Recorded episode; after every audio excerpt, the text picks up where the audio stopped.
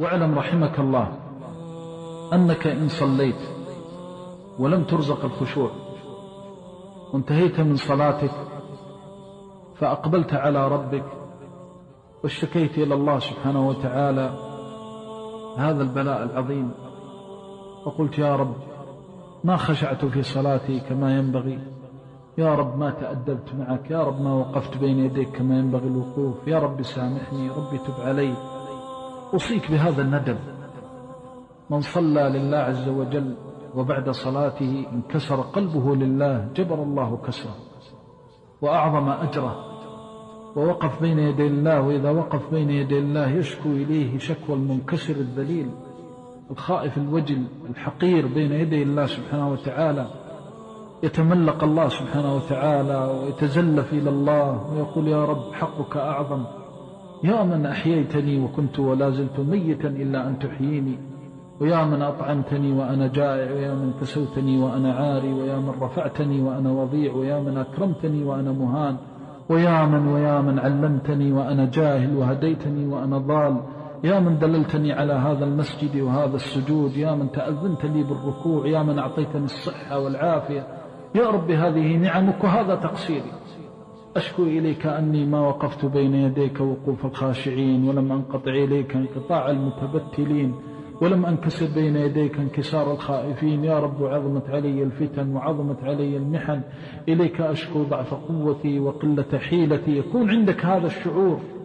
إذا شعرت هذا الشعور انكسر قلبك لله وجبر الله كسرك. وكم من عبد خاشع فتن بخشوعه.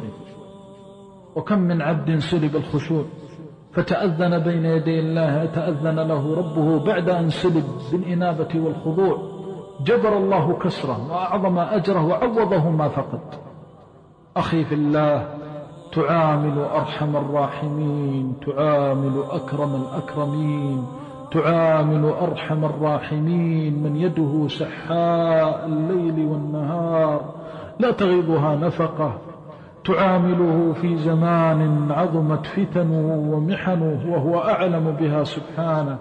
تقف بين يديه تصلي فإذا بهمومك في نفسك ومالك وأهلك وولدك وإخوانك وأخواتك وأوليائك وهموم إخوانك المسلمين تقب مضجعك وتشغل قلبك وتشتت فكرك حتى تله العقول وتتشتت النفوس ولكن ليس لشتاتها من يجمع إلا الله وليس لهمها وغمها من يبدده سوى الله.